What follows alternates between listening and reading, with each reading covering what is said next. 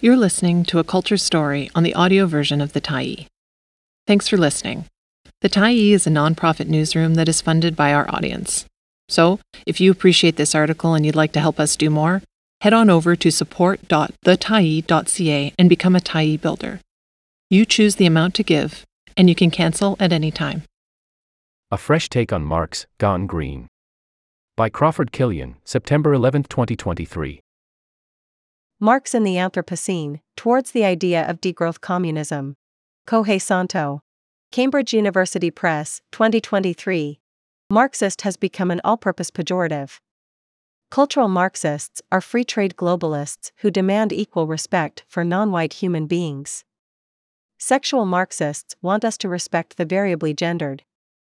And now federal Conservative Party leader Pierre Poilievre is describing both Pierre Elliott Trudeau and his son Justin as plain unmodified Marxists. This is really giving Karl Marx too much credit. Granted, he was a brilliant thinker and analyst in the 19th century. But some of his followers hijacked his brand and launched the Soviet Union and the People's Republic of China, with generally regrettable results.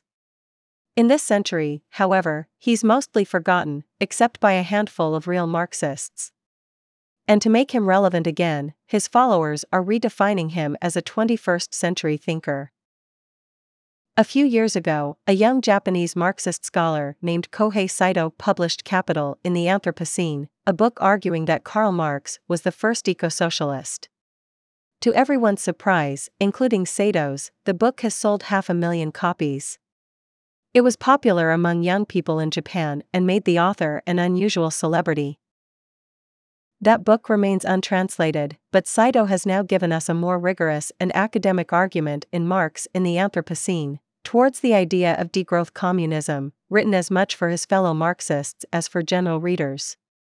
It leads us into some debates that non Marxists will find baffling, involving authorities unknown outside a small circle of the faithful but it does give us an intriguing new perspective on our present crisis. Using Marx's long unpublished notebooks from the 1860s and 70s, Saito makes a persuasive case that Karl Marx was a work in progress, becoming a genuine environmentalist long before his death. From a Marxian perspective, Saito argues, many of our present climate and economic problems look solvable. Not your grandfather's Marxism.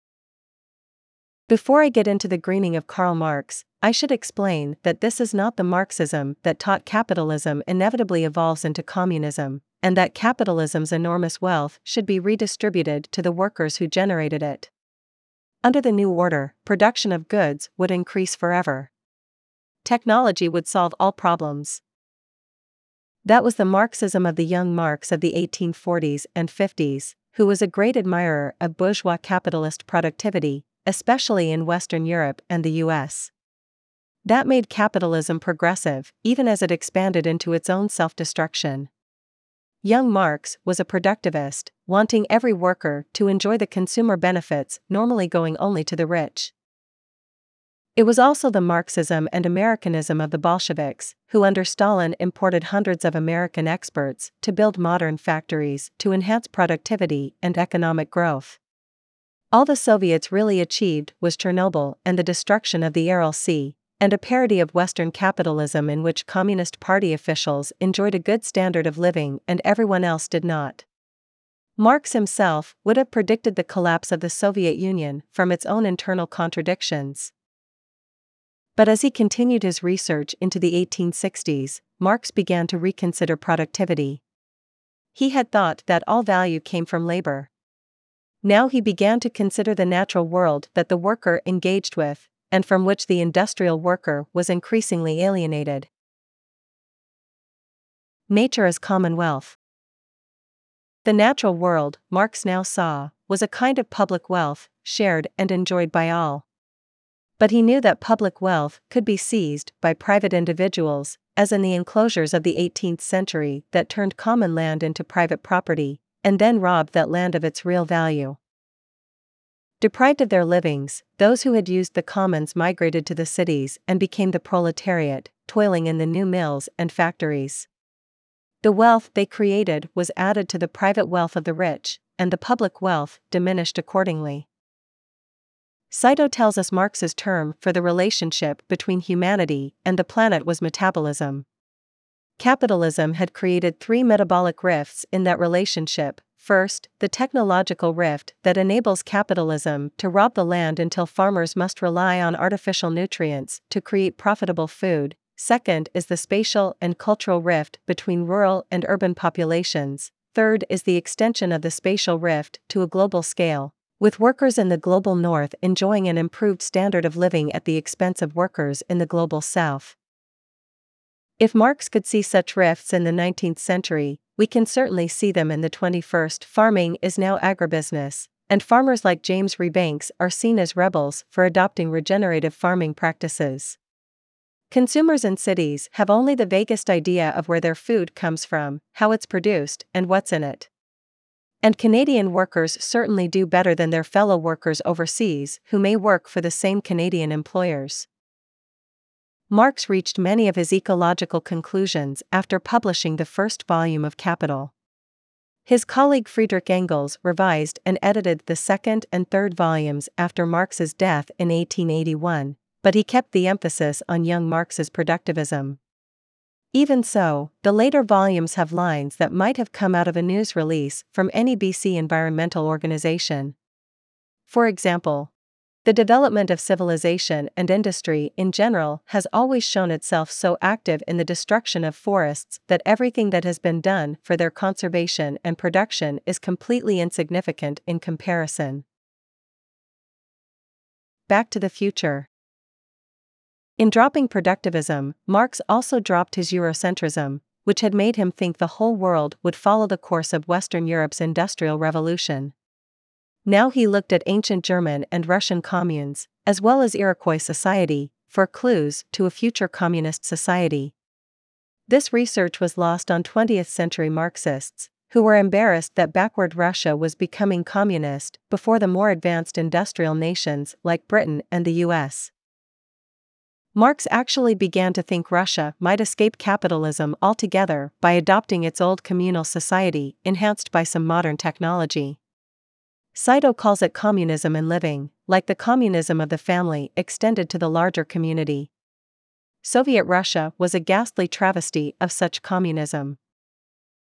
But a society that practiced communism in living would not be a high tech, high growth society, Saito tells us, through the communal regulation of lands and property, communism in living basically repeated the same cycle of production every year. That is, its long lasting traditional way of production realized a stationary and circular economy without economic growth, which Marx once dismissed as the regressive steadiness of primitive societies without history. This principle of steady state economy in agrarian communes is radically different from capitalism that pursues endless capital accumulation and economic growth. Common wealth, not private wealth. Saito argues that such communities would not be eco socialist. Eco socialism, he says, like green capitalism, can be growth driven, but it will not be sustainable.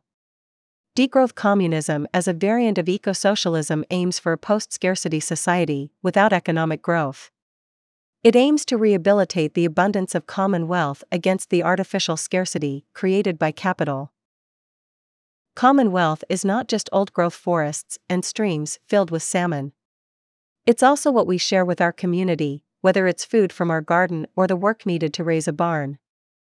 And it would be enough, Saito says. Marx was convinced that once capitalism is overcome, there would be sufficient to feed everyone. In other words, abundance is not a technological threshold, but a social relationship. From the viewpoint of 21st century capitalism, degrowth communism might seem impoverished. You could never make enough money to take the family on a getaway to Cancun or Athens, and the Mexicans and Greeks wouldn't welcome you anyway but your minimal consumption of goods and services would put far less demand on the environment. Degrowth communism, Saito writes, produces less not only to increase free time but also to simultaneously lessen the burden on the natural environment. Certainly, the shortening of the working day is a precondition for the expansion of the realm of freedom, but the fairer, re, distribution of income and resources can also shorten the working day without the increase of productive forces. In addition, by cutting down unnecessary production in branches such as advertisement, marketing, consulting, and finance, it would also be possible to eliminate unnecessary labor and reduce excessive production as well as consumption. Emancipated from the constant exposure to advertisement, planned obsolescence, and ceaseless market competition, there would emerge more room to autonomously self limit production and consumption. Dangerously subversive. This may sound pretty radical, especially to those who think our present standard of living is sustainable if only we convert to renewable electricity. Saito's green Marx sounds as dangerously subversive as the old red one did a century ago. And really, does it matter if some 19th century thinker turns out to be eco friendly? Saito thinks it does. He offers his green Marx as part of a front populaire of groups determined to reduce emissions and overthrow the system that is burning the world down. He may have a point. Marx's analysis of capitalism has dated very little, especially as Saito presents that analysis. It's all very well to complain about the fossil fuel industry, but Marx helps explain why capitalism could not survive without fossil fuels. That's why we subsidize oil and gas to the tune of $7 trillion a year, because if we didn't, gas would be $50 a liter and a loaf of bread would cost a 100 bucks. Understanding capitalism from a Marxist point of view could help give us a clearer sense of the system we find ourselves trapped in, and some clues on how to dismantle the system without bringing it down on our own heads. And if we also start looking at societies that changed their systems when they no longer served their purpose, we might actually find a way out of this mess. Thanks for stopping by the Tyee today. Anytime you're in the mood to listen to important stories written well, we'll be here. And if you'd like to keep independent media going strong, head over to thetyee.ca and click on the Support Us button to pitch in. Finally, big, big thank you to all of our Tyee builders who made this story possible.